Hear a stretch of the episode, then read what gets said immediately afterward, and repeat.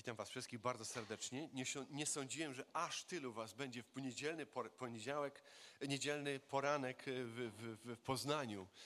E, mam wrażenie, że jak po drodze jadąc tutaj, że wszyscy wyjeżdżają stąd. A tu proszę bardzo. Ale niektórzy właśnie przyjechali w zamianę. Witam tych, których poznaję z, z, z innych e, miejsc. Kochani, mam przed, przed wami coś bardzo ciekawego, bardzo ciekawy, taki wielkanocny tytuł, jeszcze Łukasz się upewnił, na pewno będzie wielkanocnie, mówię, na pewno będzie super wielkanocnie. Znaczy rozglądam się, gdzie jest Łukasz, ale on później sprawdzi i powie mi, jak było ewentualnie. E, pytanie wstępne takie, jak zwykle na początek, wiecie, że tak, takie pytania są. E, kto kibicuje polskiej drużynie futbolowej? To śmiało, przyznajcie się, no. Jest trochę, liczyłem na to. Jak się czujecie? Jak się czujecie z tym? Nie wstyd wam w ogóle? Um, mówię to celowo, oczywiście, wiecie o tym. Ktoś inny może kibicuje na przykład pani Świątek. Świątek. Tak? O, jest. Świetnie, też liczyłem na to. I tutaj już jest coś, nie? Są jakieś osiągnięcia. Kamil Stoch. Kamil Stoch. Ktoś jeszcze? Jest mistrzem? Kiedyś był, ale teraz tak właściwie tak średnio. Tak. Z tym jest. Był kiedyś mistrzem, a teraz tam no nie wiadomo, gdzie on tam lata, tam z tyłu troszeczkę. Chodzi mi o mistrzów, chodzi mi o zwyciężanie oczywiście.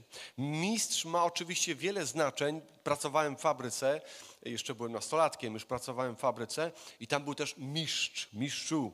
Tam, albo się szło, szło do mistrza po coś tam i on wiedział jak, wiedział co, wiedział gdzie i tak dalej. On umiał, pokazał, więc to był mistrz innego rodzaju, tak? W fabryce tam, gdzie pracowałem. Są mistrzowie taki, tacy, o których tutaj wspomnieliśmy w sporcie, z którymi do jakiegoś tam stopnia się utożsamiacie, chociaż musimy porozmawiać o tym później, tak?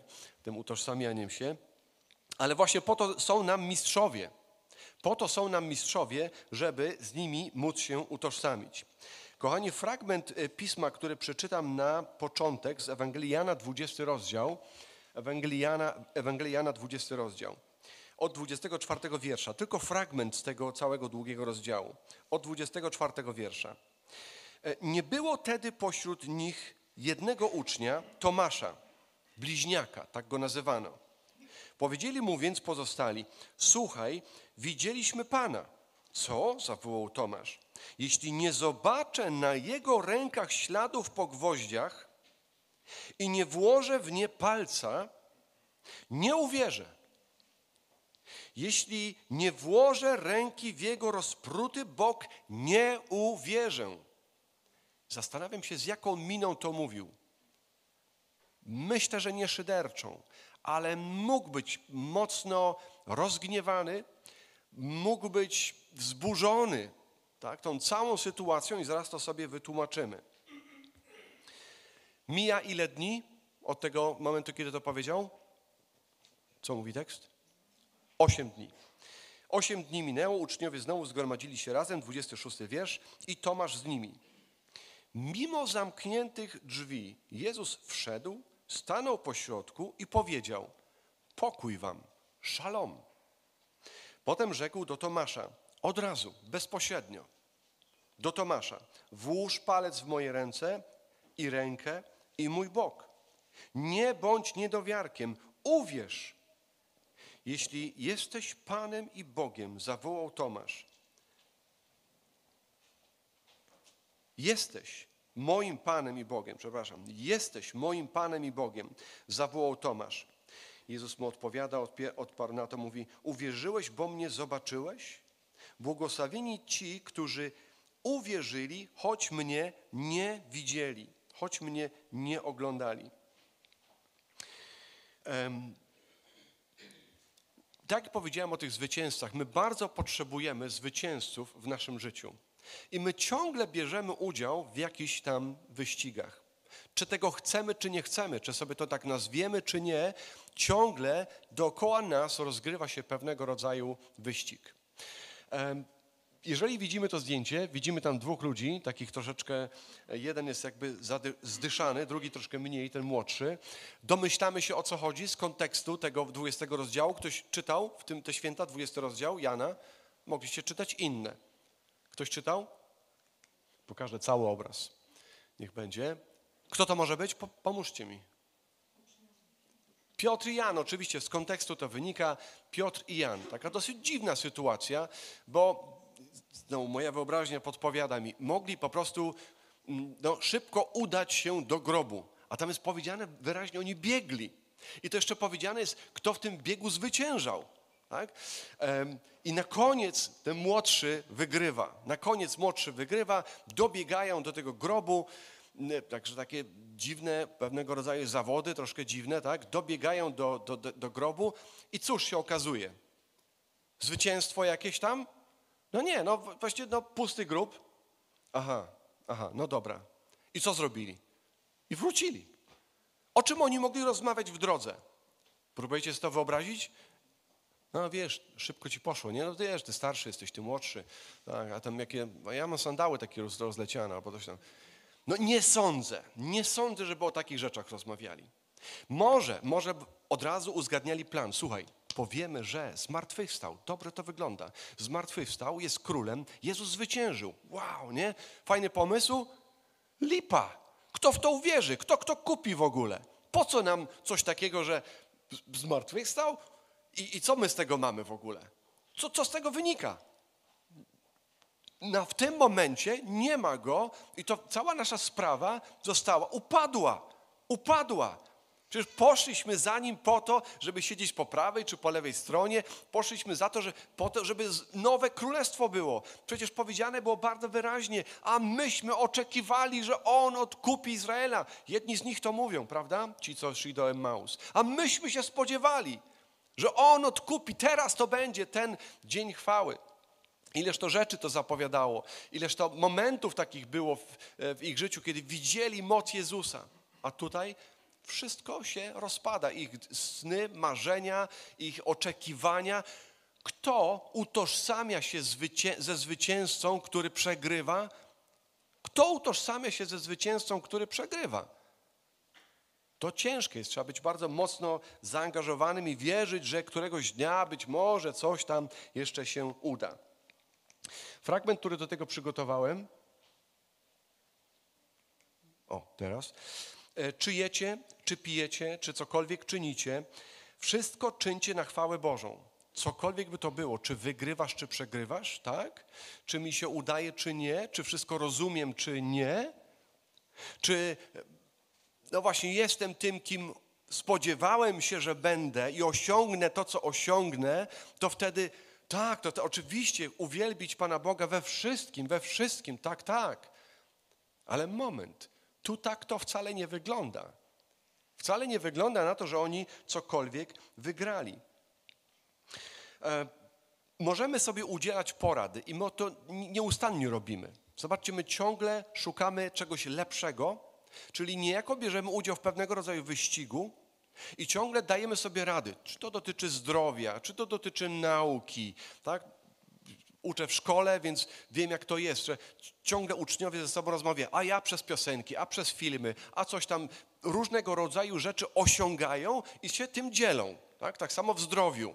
Im starsi jesteśmy, jak byłem młodszy w waszym wieku, nie potrzebowałem takich porad, a teraz i owszem, tak? O wiele częściej potrzebuję takich porad, ale podsumowując to wszystko, Jezus nie przyszedł po to, żeby tylko polepszyć mój byt.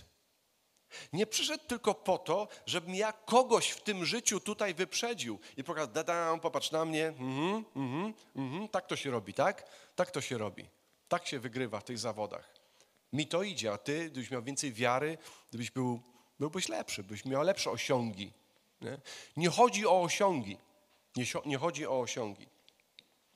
Więc tego wieczoru uczniowie zgromadzili się razem, choć drzwi były zamknięte z obawy przed przywódcami religijnymi. I co robi Jezus?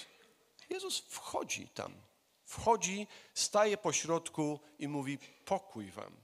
Do tych rozszalałych serc, które nie wiedziały, co się dzieje, nie wiedziały, co w ogóle myśleć. Wiecie, jakie to jest ważne, kiedy jest problem, spotykają się ludzie, no jest przeważnie jakiś jeden gostek, który zawsze wie. Nie? Są tacy, którzy zawsze wiedzą. Ja do takich nie należę, nie często przynajmniej. Siedzę i myślę, nie wiem, czasami ktoś się ode mnie spodziewa, powiedz coś, no powiedz, co mamy robić w tej sytuacji. Nie wiem, nie wiem. I to nie muszą być wcale wielkie jakieś tam sprawy wielkiego biznesu, to rodzinne sprawy. Rodzinne sprawy. Coś się wali, coś jest nie tak, jak się spodziewałem, jak oczekiwałem, jak myślałem, o co się modliłem. Coś jest nie tak. Jak mam na to zareagować? Nie wiem. I wyobrażam sobie, że oni mogli tak siedzieć i nie wiedzieli, co robić. Jezus przychodzi, mówi, pokój wam. Uspokaja ich rozszalałe serca. Pomyślcie że o jednej jeszcze rzeczy. Wcześniej w tym fragmencie, w dwudziestym rozdziale czytamy o tym, że no właśnie grób jest, kamień z grobu, ciężki kamień, odwalony. Kobiety, kiedy idą do tego grobu raniutko w niedzielę, tak jak my tu dzisiaj jesteśmy, czyli pierwszy dzień po szabacie, on, a kto nam odwali kamień? Nie damy rady. Nie damy rady tego same odwalić, tego kamienia. Czy Jezus potrzebował jakichś tam supermenów, którzy by mu pomogli ten kamień odsunąć od grobu? Nie potrzebował. Ale ten kamień był odsunięty. Ten kamień był odsunięty nie ze względu na Pana Jezusa. On by sobie z tym poradził, on by wyszedł z tego grobu bez względu na wszystko. Ten kamień był odwalony ze względu na nas. Ze względu na mnie i na ciebie. I pierwsza postać, którą chciałbym wam przedstawić, a to troszeczkę poszedłem do przodu, ale jeszcze mam takie jedno sformułowanie, bo to jeżeli chodzi o te drzwi, tak, Pan Jezus przechodzi przez drzwi i tak samo nie potrzebował, żeby ktoś mu otwierał tam, e, otwierał te drzwi, ale pomyślmy o jednej takiej rzeczy. Biblia mówi w jednym miejscu w Księdze Objawienia, że stoi u drzwi i kołacze, tak jakby był wykluczony z bliskości, ze społeczności, bo gdzie mówi, odwrotność tego jest taka, że co? Mamy zaprosić Go i On mówi, będę z Nim wieczerzał. On chce z nami mieć bliską relację. Czyli, ale to już jest mowa do, do ludzi wierzących. Rozszerzając troszeczkę ten obraz tylko, to tak jak nawiązując do tego wszystkiego, co mówię, ciągle ktoś puka do nas do drzwi, ciągle jakiś telemarket, telemarketer dzwoni i mówi, proszę Pana, mam dla Pana lepsze życie. Fotowoltaika, na pewno. Proszę Pana, to i tak dalej, i tak dalej. Nie? Ciągle ktoś przychodzi z jakąś ofertą. Tu z banku, tu, tu najlepsze profity. Tu. Ciągle ma nam coś do zaoferowania. I w tym całym pukaniu, czy umiem rozpoznać głos Jezusa? To jest jedyny moment taki, Pan Jezus i tak wchodzi, jeżeli chodzi o nasze zbawienie, nasz ratunek. Dla Niego nie ma żadnych przeszkód. Ale pamiętajmy, że jest też takie to pukanie gdzieś tam, które ciągle nam coś oferuje takiego, będziesz lepszy, zwyciężysz, będziesz miał lepsze życie, potrzebujesz tylko lepszego auta, potrzebujesz tylko lepszego i tak dalej, i tak dalej. Idźmy dalej, bo to jest o wiele ważniejsze. To jest jakby ta główna kwestia, z kim się utożsamiamy. Gdy widzimy taką rękę i taki drugą rękę, jedna ma dziurę, tak, to domyślamy się, specjalnie szukałem takich obrazków, które byłyby w miarę jak najbardziej symboliczne, o, o jaką postać chodzi. A, no tak, ale kto, kto ta jest ta druga ręka? No Tomasz, oczywiście, że Tomasz, tak przepraszam, tak pytam, ale jakby były dzieci, to byłoby zabawniej. Dzieci by coś powiedziały jeszcze ciekawszego, nie? A wy to od razu wiecie, jakie są odpowiedzi. Okej, okay, więc z kim się utożsamiamy? Tożsamość to jest moje poczucie bezpieczeństwa. Dzisiaj zabawno miałem moment z, z dziećmi, z Euniką i mówię, ona opowiadała o swoich problemach tam, jakie tam oni ciągle walczą, wiecie, z potworami. Tam mają takie trudne życie, dzieci małe, że to nie wyobrażacie sobie w ogóle, nie? I ja mówię, czyli to jest taki kryzys tożsamości, prawda? I Monika mówi, kryzys tożsamości, tak, tak. Ale w końcu opanowała kryzys tożsamości. To jeszcze trochę potrwa, zanim jej to wytłumaczę w szczegółach, ale my wszyscy przeżywamy kryzys tożsamości, tak naprawdę. Bo kiedy ktokolwiek nam coś oferuje, tak się dzisiaj e, śmialiśmy rano idąc, jeszcze żartowaliśmy troszeczkę, że to samo co, wiecie, że są takie metody na babcie, tak, że dzwoni człowiek i tam mówi i porusza twoje serce, porusza twoje emocje, potrafi dotrzeć do ciebie, że ty otwierasz, dajesz mu pieniądze, dajesz mu, dajesz mu swój numer konta, dajesz mu PIN i tak dalej. Znacie, te, to są takie metody. Mówi, mówi, rząd robi to samo, tylko legalnie. Ale my ciągle dajemy, ale problem polega na tym, nie, że kto nas ile okrada, że my się dajemy okradać. Bo my chcemy wierzyć w to, co ktoś nam mówi. Dlatego mówię, mamy ciągle kryzys tożsamości. I dopóki nie będziesz związany mocno z Chrystusem, dopóki On nie będzie twoją tożsamością absolutną, ciągle będziesz szukał jej gdzieś w porównaniu z kimś, z czymś. Ciągle będziesz tylko szukał na boku. Ciągle będziesz szukał bezpieczeństwa, Bo tożsamość to jest moje bezpieczeństwo, poczucie, jeżeli ktoś depcze moją świętą drużynę, jakąś tam świętego zawodnika, to jest straszne. To za, to, za to należy się lanie. To jest oczywiste, prawda? Jeżeli ktoś depcze po moich świętościach, z którymi ja się utożsamiam, to jemu się należy łomot. No, nie, no kiwnijcie chociaż głowami, że tak jest. No, no. no tak jest, naprawdę. Możecie mówić, że nie, zastanówcie się dobrze, ale tak jest. Czyli tożsamość to jest moje bezpieczeństwo, ale też to jest moje znaczenie. To jest moje znaczenie. Bo jeżeli ktoś zabiera mi moją świętość, ktoś zabiera mi mojego mistrza, tak? Rozumiemy? Ktoś zabiera mi mojego mistrza, to ja wtedy tracę poczucie bezpieczeństwa. I o tym mówimy, kiedy mówimy właśnie o Tomaszu. To ktoś w brutalny sposób zabrał poczucie jego bezpieczeństwa. On, utoż, on uczestniczył w tych wszystkich wydarzeniach, które dotyczyły Jezusa od samego początku. Tak? On w tym uczestniczy. Widzi, co robi Jezus. Widzi, co mówi Jezus. On już jest przygotowany mentalnie na to, że my teraz tutaj obejmujemy rządy. Ratujemy Izrael. Ratujemy, nie wiem, czy cały świat mieli na głowę, chyba nie, ale... Dużo, tak? Oni myśleli o sobie dużo. Oni bardzo poważnie do tego podchodzili. I teraz, nawet jeżeli, pomyśl sobie tak, nawet jeżeli to jest osoba, którą bardzo kochasz i ona cię zawiodła, ile to związków rozpada się w taki sposób, że zawiodłeś moje zaufanie. Ja liczyłem na ciebie, że ty to zrobisz albo tego więcej nie zrobisz. Ile związków się rozpada, prawda? Bo ktoś...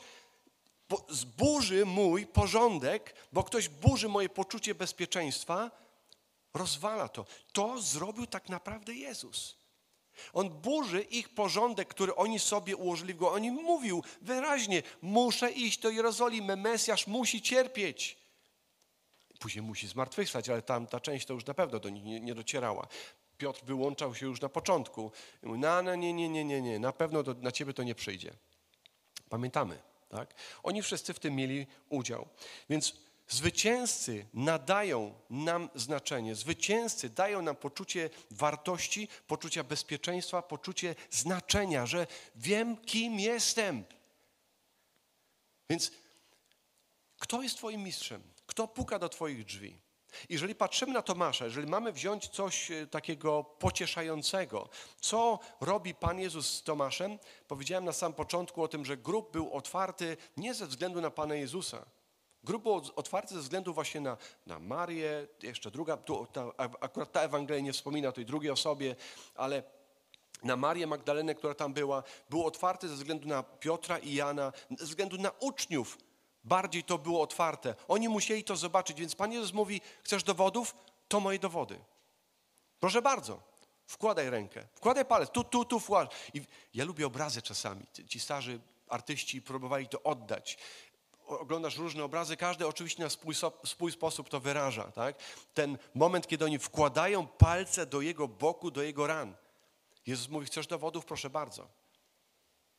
Więc jaki my mamy dowód dzisiaj?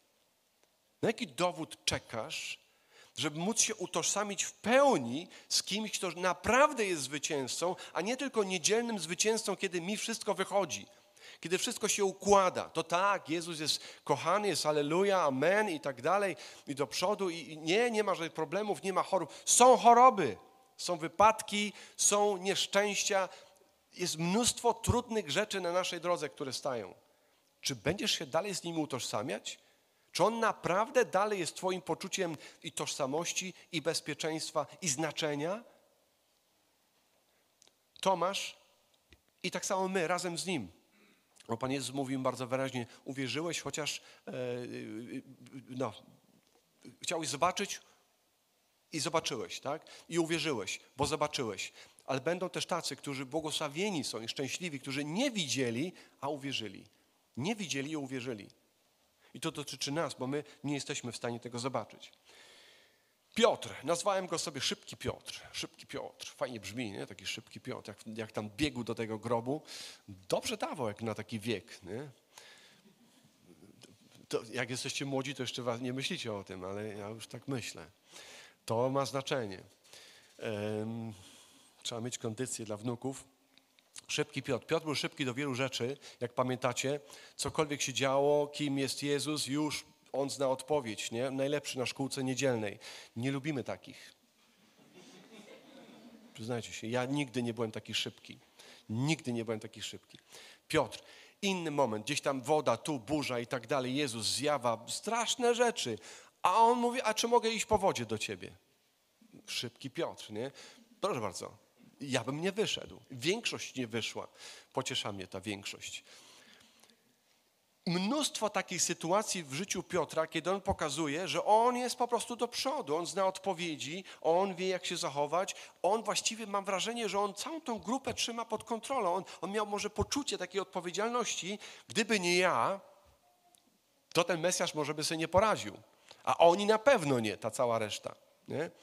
Kiedy, kiedy inni tam rozmawiali między po prawej czy po lewej, to on od razu miał, chłopaki, ale wiecie, o czym była mowa? Skała, skała? Tu, nie? Tu, skała. Także tak, tak, za bardzo tam się nie rozpędzajcie tam z tymi krzesełkami, nie? On wiedział, kim on jest. On wiedział, kim on jest. I to samo jest w jego życiu. Przychodzi moment kryzysu. Wydawałoby się tak banalny, tak durny. On przecież, który miał to w garści, on już pokonał tego strażnika, prawie że uciął mu to ucho. Jezus to wszystko psuje. Naprawia ucho, tak? I psuje, bo się poddaje do niewoli, psuje, bo idzie tam, da się sądzić, mój mistrz, mój Pan, i teraz on chce to mieć pod kontrolą. Piotrze, Pan Jezus przestał teraz mówi, Piotrze, to nie o ciebie chodziło. To nie chodziło o twoje osiągi. To nie chodziło o twoją prędkość, o twoją mądrość, o twoje bystrość i tak dalej. I przychodzi ten moment, kiedy służąca zadaje pytanie, tak? A, to ty jesteś Piotr, bo ty masz taki akcent, ty też tam z Galilei, to ty jesteś z Jezusem, tak? O, nie, nie, nie, nie, nie, nie, nie, nie. A to oczywiście jest strategia, nie? To, to nie było zapieranie się, to była tylko taka strategia, rozumiecie, nie? Ilu takich przeżyliście takiej strategii? Ja tego miałem sporo w swoim życiu. Ja się przyznaję, wy, wy się nie przyznajecie. Dobra, wasza tam sprawa, ale powinniście się przyznawać. Jak mówię tak do was, to powinniście reagować. Tak, że my też. Zawiedliście? Ja zawiodłem wiele razy, zawiodłem wiele razy mistrza i też mi się wydawało, że to ja mam swoje życie pod kontrolą, przynajmniej swoje życie, tak, że mam pod kontrolą. Nie mam pod kontrolą swojego życia, nie mam pod kontrolą swoich nawet, nawet najbliższych, swojej rodziny, nie mam pod kontrolą. Nie, nie mówię o tym, że ja nie, nad niczym nie panuję, nie, nie mówię o tym, po prostu wiem, że o, jest o wiele więcej trudnych, dosadnych rzeczy, które mnie przerastają, kompletnie mnie przerastają. Ale Pan Jezus mówi do Piotra, Piotrze, ja wychodzę tobie naprzeciw. I on mówi, powiedzcie wszystkim uczniom i komu? I Piotrowi. Dodaje to. I Piotrowi powiedzcie. Temu szybkiemu Piotrowi y, mówi i, i co mówi? Mówi o akceptacji. Jest, Piotr jest akceptowany pomimo tego, jaki jest. I to jest cudowne w naszym Panu Jezusie Chrystusie. On się nie zraża niedowiarkami, on się nie zraża takimi nadgorliwcami czy ludźmi, którym się coś wydaje, że, że mają pod kontrolą. Ostatnia osoba, trzecia tego dnia jeszcze, o, Maria Magdalena.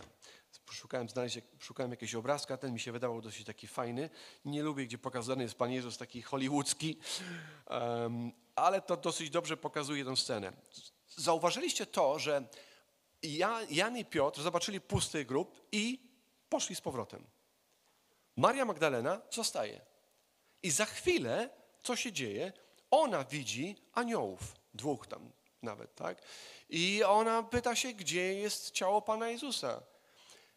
Za, za, no, pyta się, co, co, co, z nim, co z nim zostało zrobione. Myślała, to ogrodnik i tak dalej. Nie, to ogrodnik to myślała ten, który się do, do tyłu, z tyłu kto, nagle jakiś głos usłyszała, tak? No, w każdym razie, to, co się w tym momencie dzieje, to Pan Jezus się ukazuje. Nie im, a jej. Nie chłopakom z Ferajny, tak? Chłopakom, którzy mieli zajmować poczytne miejsca, Marii Magdalenie. A kim jest Maria Magdalena? No kobieta, z której powiedziane było wyraźnie, że, że wypędził Pan Jezus siedem demonów. Siedem demonów. To nie wiem, czy to jest dużo, czy nie dużo. Tam był koleś, który miał tysiąc, tak? Legion. Ale to, to, to wystarczy jeden, wystarczy.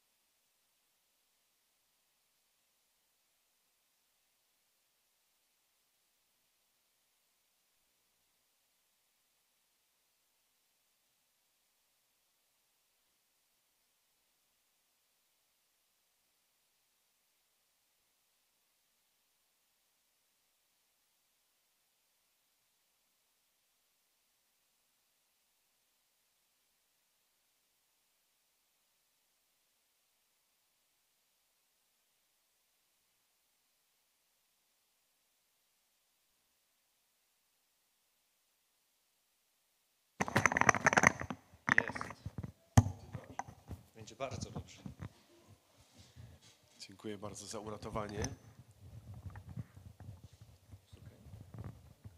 Jest dobrze, dziękuję bardzo. Niedawno też dziś miałem kazanie. W ogóle wyłączyli prąd, ale ze mną diabeł nie wygra. Ja mam taki głos, że jak mógł mówić na pełny regulator, to, to by na pewno wszyscy słyszeli, nawet na korytarzu. Okej, okay. Więc Maria Magdalena miała za sobą przeszłość. I ta przeszłość mogła być straszna. I ta przeszłość mogła ją prześladować. Bo wtedy jeszcze, zanim została uwolniona, oczywiście co robią demony? One na pewno nie prowadzą nas do szczęścia. Tak? Używaj życia, my ci tu wszystko damy. Demony prowadzą do zniszczenia. Tak? Kłamstwo, jak to powiedziane jest o ich o ojciec, tak? Kłamstwa w ogóle, diabeł jest przyjść, kraść, zarzynać i wytracać. To jest jego cecha. To samo demony w taką stronę prowadzą każdego człowieka. I w taką stronę szła Maria Magdalena, dopóki nie spotkała Pana Jezusa. I teraz tak, zasada, którą powiedziałem na sam początku, że nie utożsamiamy się z przegranymi. My potrzebujemy zwycięzców. A co robi Maria? Maria to jest na chłopski rozum, mój chłopski rozum, przepraszam, To, to jest absurdalne. To jest absurdalne. Czasami rozmawiamy o, o tym, gdzie chcemy być pochowani, albo w ogóle o pochówku rodziców, czy tak naszych. Nie? Ja mówię, jest mi to kompletnie obojętne. Jeżeli będę sproszkowany, będę rybki, rybki mną się nakarmią, jest mi totalnie obojętne. Bo pamiętam, jak ktoś mówił, że dla niego to jest ważne, żeby, tak, żeby ten cmentarz był taką górką, z jakimś drzewkiem, taki widok miał gdzieś tam, żeby bliscy przychodzili. Really? Naprawdę? To jest ważne, żeby, żeby było miejsce, w którym ja leżę i ktoś mnie będzie odwiedzał na, na, na, na, na, na, na, na, na, naprawdę? Dla mnie to jest kompletnie obojętne. Kompletnie obojętne. Rozumiem oczywiście szacunek dla zmarłych. Rozumiem i, i też chodzę na, na, jeżeli jest tam gdzieś grup naszych bliskich, chociaż ciągle nasza rodzina mieszka w takich rozjazdach, że nie wiadomo, gdzie te groby są, ale... Um, Rozumiem szacunek dla umarłych. Tak? I to rozumiem, co Maria robi, że idzie oddać jakby cześć, ale to, co nią kieruje, to nie jest tylko takie nasze męskie właśnie utożsamianie się ze zwycięzcą. Ona wie, czego doświadczyła. Wie, z czego została uwolniona. Wie, kto ją uwolnił. I kiedy ona tam pyta się, mój, gdzie położyłeś, nie zwłoki, tylko pyta się, gdzie położyłeś mojego Pana. Gdzie położyłeś mojego Pana? Mario, zastanów się nad tym, co ty mówisz. To jest takie trosz... nieteologiczne troszeczkę. Mario. Nie? Ona nazywa go w dalszym ciągu swoim Panem. To nie ma dla niej znaczenia. Ona może tego nie rozumieć do końca, a jednak to się dzieje. To się dzieje. Jezus objawia się właśnie jej. Ona jest pierwszą osobą, która go... przytula, uściska go za nogi. Pamiętamy taki dziwny ten fragment, mówi, nie zatrzymuj mnie, nie, nie, w sensie tam nie dotykaj, tam jest przetłumaczone, to trudne takie sformułowanie. Chodzi o to, żeby go nie zatrzymywać. Tak? I daje jej posłanie, idź do moich uczniów, powiedz im i tak dalej. Tak? Ma zadanie do wypełnienia. Pomyśl o tym. Po, nie wiem, ja nie mam za sobą żadnych narkotycznych doświadczeń. Ja nawet w życiu papierosów nie paliłem. Czasami uczniowie się mnie pytają, a co pan nigdy nie przeklinał? Nie, nie przeklinałem. Co nie znaczy, co nie znaczy, że nie ma takich rzeczy w moim życiu, których bym się nie wstydził, które by mnie nie... Przy... Czasami idę rano, piękny dzień, Boże, jak dziękuję ci, że idę do pracy, jest taki piękny, wspaniały dzień, cieszę się, że... i nagle diabeł mi przypomina, pamiętasz, co tam zrobiłeś komuś, co powiedziałeś i tak dalej. Czy utożsamiacie się z tym? Jest coś takiego, że przychodzi przeszłość i przypomina wam coś? Miałem taką rozmowę ciekawą z uczniem. Mam różne ciekawe rozmowy. Myślę, że wam mogę powiedzieć tak śmiało, uczciwie. To sami chłopcy są w klasie, więc ja mówię wprost do niego. Najlepszy seks jest z własną żoną. On mówi, dlaczego? A ja mówię, bo nie mam wyrzutów sumienia. Nie mam wyrzutów sumienia. Jeżeli ktoś miał kiedykolwiek jakieś takie relacje, nie takie jak trzeba, prawda? Czy to nas nie przychodzi? Panie, ja Ciebie zdradziłem. Panie, takie rzeczy ja robiłem. To, co Józef mówi, jakże miałbym zgrzeszyć przeciwko Tobie i przeciwko mojemu Panu i przeciwko Bogu mówi. To nie jest tylko to, że on coś złego zrobi kryminalnie przeciwko prawu, przeciwko Bogu. Jeżeli ktokolwiek ma sumienie jeszcze takie na chodzie, tak, bo sumienie da się zatłam, da się stłamsić. Ale w każdym razie przychodzą te rzeczy i przychodzi, a gdybym to zrobił, albo gdybym tego nie zrobił, gdybym to powiedział, gdybym tego nie powiedział. Ile takich rzeczy jest w moim życiu, które mnie nieraz próbują prześladować, dopaść mnie. Tylko po to, żeby pokazać mi, jak beznadziejny jestem. Maria to wiedziała, ale Maria miała taką przeszłość, ale nie pozwoliła, nie pozwoliła, żeby, żeby to się działo dalej. Albo raczej powinien, powinien powiedzieć, Pan Jezus na to nie pozwolił. Ona nie była niesiona tylko takim prawem, utożsamiamy się z mistrzami, utożsamiamy się ze zwycięzcami. Proszę bardzo, i tutaj ona idzie za zwycięzcą, bo Jezus zwyciężył. Gdzie zwyciężył? Ale On zwyciężył już wcześniej w jej sercu, w jej życiu. Ona Go kochała, po prostu On był jej Panem i koniec. I koniec. Po prostu ona Go kochała. Ona Go kochała. I wtedy to prawo troszeczkę bierze w łeb, ale to jest piękne prawo. To jest cudowne prawo. Żeby skończyć nasze dzisiejsze rozważanie krótko, Piotr właśnie w taki sposób mówi w pierwszym swoim liście, w pierwszym rozdziale, ósmy wiersz, mówi, tego miłujecie, inaczej kochacie, chociaż Go nie widzieliście. Kochacie, chociaż Go nie widzieliście. Wierzycie w Niego, choć, choć Go teraz nie widzicie. Wierzycie w Niego, choć Go teraz nie oglądacie. Weselicie się radością niewysłowioną i chwalebną. Pamiętajmy, że te słowa padają w kontekście tego, że e, oni przechodzili spore doświadczenia, spore e, cierpienia. Jeżeli pamiętacie, jak wam mówiłem, tu też chyba z wami się dzieliłem kiedyś, dawno temu, jeszcze w jakimś tam takim uniwersyteckim ośrodku, mówiłem o Piotrze. I na czym polega łaska? Na czym polega łaska? Nie tylko na cierpieniu, ale cierpieniu za jaką sprawę? W jaki sposób cierpisz? Dla kogo oddajesz swoje życie? Bo jeżeli mówimy o jakichś zawodach, jeżeli mówimy o jakimś takim wyścigu, to zobaczcie, jest taki paradoks wojny troszeczkę dziwny. Nie wiem, czy macie coś takiego. Ja jako mężczyzna coś takiego przeżywam. Żonie nie mówiłem, bo się boję, ale ja tam chciał iść na tą wojnę. Mnie ta, mnie ta wojna denerwuje tam. Ja, jak ja mogę tu siedzieć normalnie, kiedy oni tam się biją? Nie macie czegoś takiego? Ktoś, nie? Chociaż jeden facet? Ja nie mogę. No jak to tak? Oczywiście później sobie mówię spokojnie, mówię, to nie jest moja wojna, to nie o to chodzi w tym życiu, ale mam... Rozumiem facetów, którzy mówią, muszę tam iść, muszę tam jechać. Chociaż jest Polakiem, chociaż jest Czechem czy kimś tam, on jedzie na wojnę na Ukrainie, bo tak nie może być, bo facet powinien walczyć. Nie jest tak? Chcemy mieć udział w jakimś zwycięstwie, walczyć o słuszną, dobrą sprawę. Szokujące jest to, że Rosjanie też tak myślą. Ale zostawmy to, to nie jest nasza wojna. To nie jest nasza wojna. My chcemy jednak mieć udział w zwyciężaniu. Jeżeli mówimy o zwycięstwie, to zobaczcie, co tutaj mówi. Jeszcze, jeden, tylko, jeszcze dwa fragmenty tylko. Mówi Jan, znowu Jan mówi. Bo wszystko, co się narodziło z Boga, i to warto w ogóle zrobić sobie takie studium przy okazji, jeżeli na komórkach to się dobrze robi, wystarczy wpisać wyszukaj i on wyszukuje na przykład zwycięstwo, zwycięzcy czy coś w tym rodzaju i wyszukuje ci we wszystkich księgach, gdzie chcesz.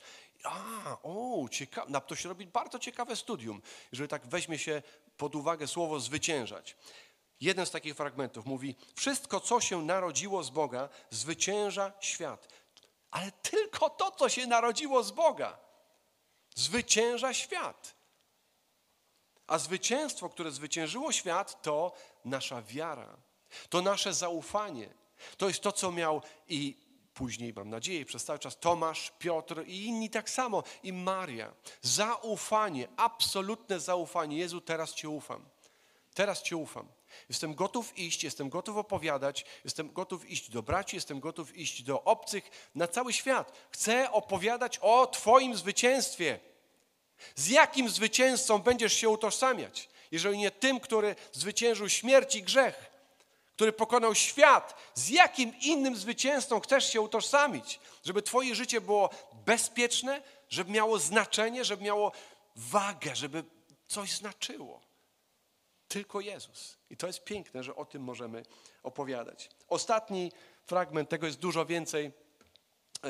Jan, też znowu Jan, tylko w Księdze Objawienia i tych fragmentów tam, pamiętacie, zwycięzca, zwycięzca, tam jest dużo tego. Fajne to jest przeanalizować same te fragmenty. Zwyciężył lew z pokolenia Judy, korzeń Dawidowy i tam powiedziane jest dalej, co on może zrobić. Tak? To jest pewne, to jest nasz zwycięzca. Oni wtedy to widzieli, porażka, koniec. Ja się nie utożsamiam z przegranym.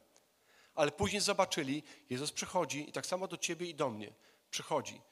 Mówi, zostaw swoją przeszłość, zostaw swoje oczekiwania, swoje wymyślone ideały co do chrześcijańskiego życia. Poddaj się mi. Ja zwyciężyłem. Przyszłość leży w moich rękach. Sąd leży w moich rękach. Twoje życie leży w moim ręku. Poddaj mi swoje życie, będziesz zwycięzcą. Będziesz zwycięzcą. Tylko, tylko w taki sposób zwyciężamy. Zgadzacie się? To trzeba powiedzieć amen, alleluja. Jest niedziela palmowa. Come on. Amen, alleluja. Tak jest, chwała Bogu. Powstańmy, ja zakończę modlitwą. Ojcze, dziękujemy Ci za Twój plan zbawienia, za Twój plan zwyciężania. Nie rozumiemy wielu kwestii i momentów w naszym życiu. Nawet nie rozumiemy do końca tego, co tam się wtedy wydarzyło na krzyżu. Przecież to jest niewyobrażalne, żeby ten święty, ten Twój jedyny Syn, jednorodzony, żeby został przybity do krzyża naszymi grzechami. I Panie, Ty mogłeś zejść, Ty mogłeś zawołać legion aniołów, a jednak zostałeś na tym krzyżu. Podtrzymała Cię tam Twoja miłość do nas. Nie nasza miłość, ale Twoja miłość. Myśmy zawiedli i to nieraz. Nas prześladują nasze grzechy, nasza przeszłość. Ale Ty zwyciężyłeś, Ty pokonałeś nas, pokonałeś świat, pokonałeś grzech. Ty jesteś zwycięzcą. Panie, opowiadamy się za Tobą i chcemy też opowiadać o Tobie, o Twoim zwycięstwie. W swoich rodzinach, swoim dzieciom, swoim wnukom. Chcemy opowiadać o tym, jak Ty nas wyprowadziłeś z niewoli do wolności, ze śmierci do życia, z krainy ciemności do światła. Jezu, Ty jesteś Panem. Chwała Tobie i cześć na wieki. Amen.